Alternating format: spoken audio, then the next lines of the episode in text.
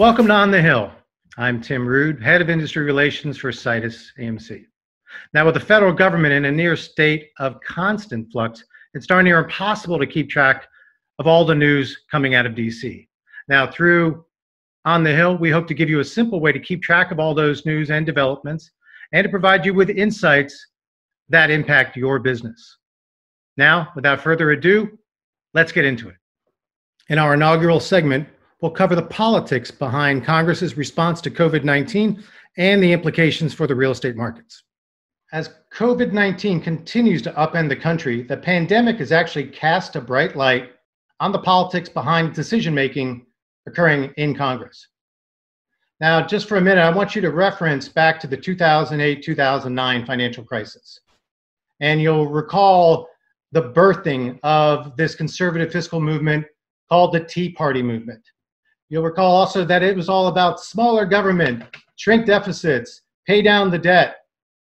Um, at the same time, they were talking through, look, this is this is tough medicine for tough times. It's going to require a lot of shared sacrifice for us to get through this.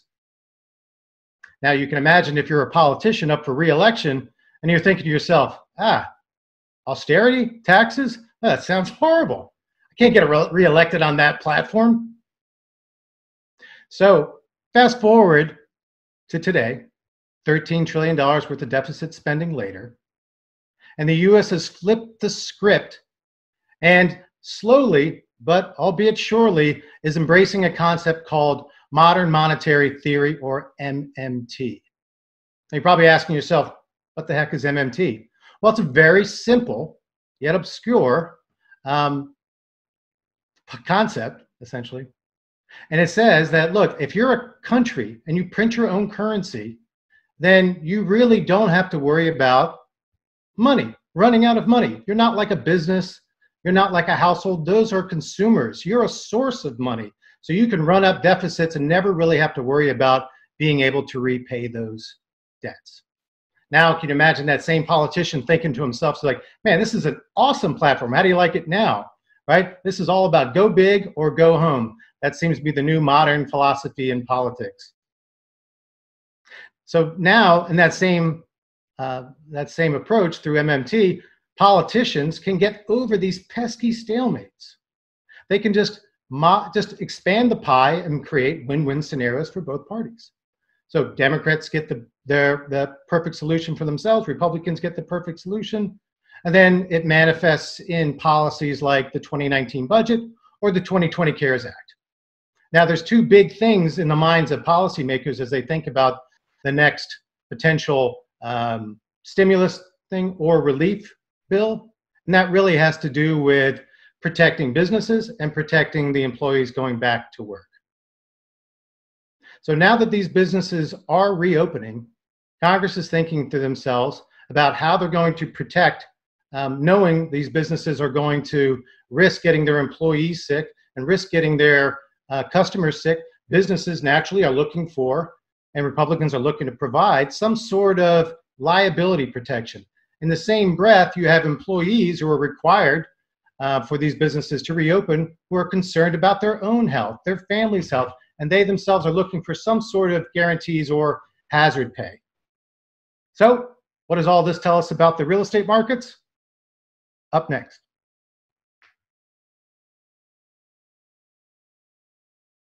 On the residential side, real estate, we're already seeing significant impact from COVID 19 on the market.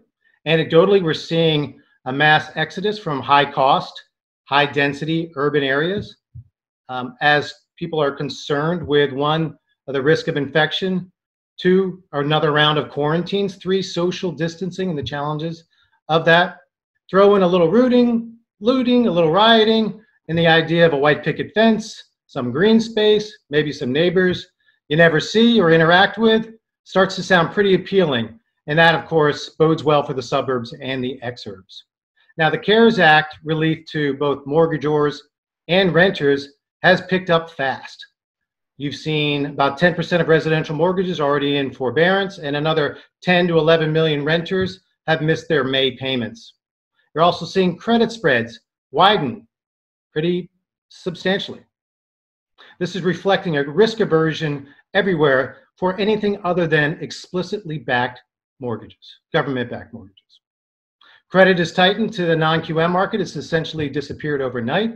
As a result, lenders are only lending to borrowers uh, that are the most qualified, uh, they're most stringently underwritten, low down payments, high FICO scores, um, again, to mitigate the risks of originating those products that they can't sell. And despite 42 million people being unemployed over the last eight weeks, you're seeing robust demand for housing.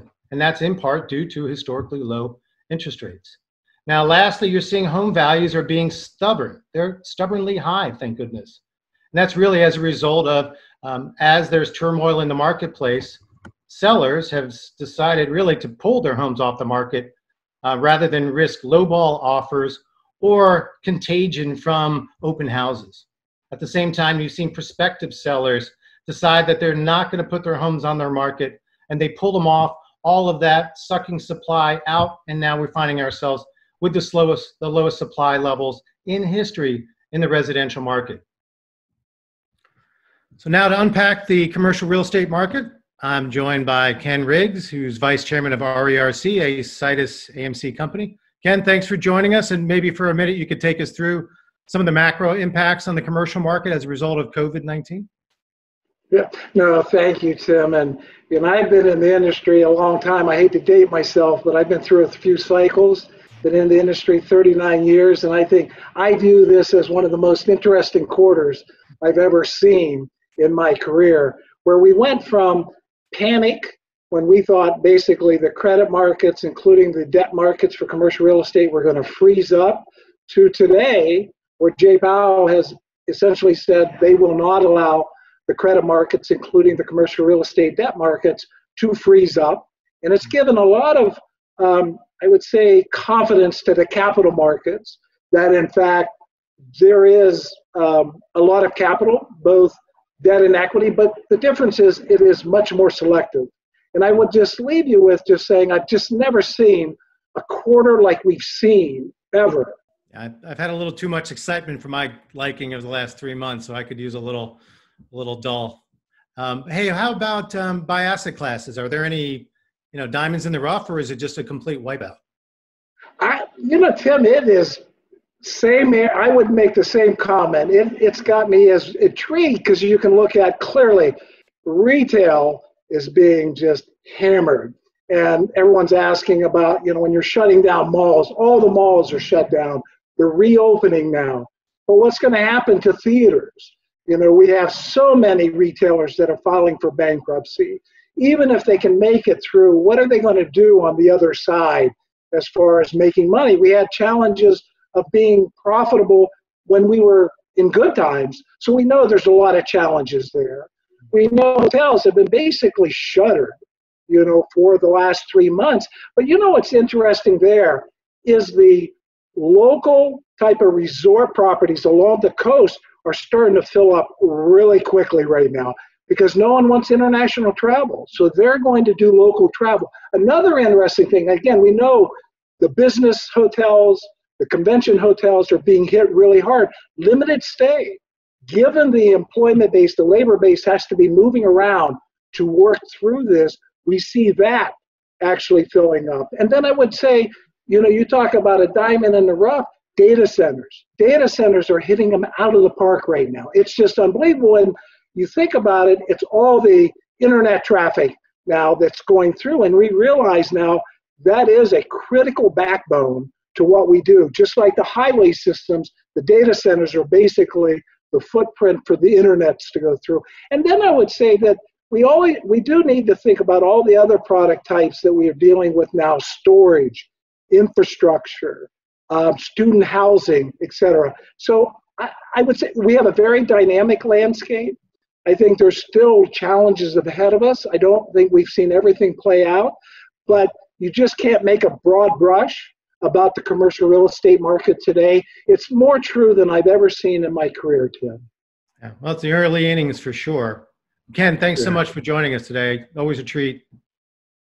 Thank you, Tim. It's been great to be here.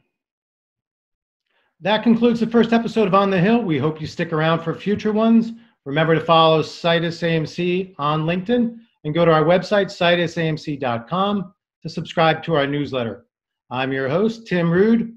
Thank you.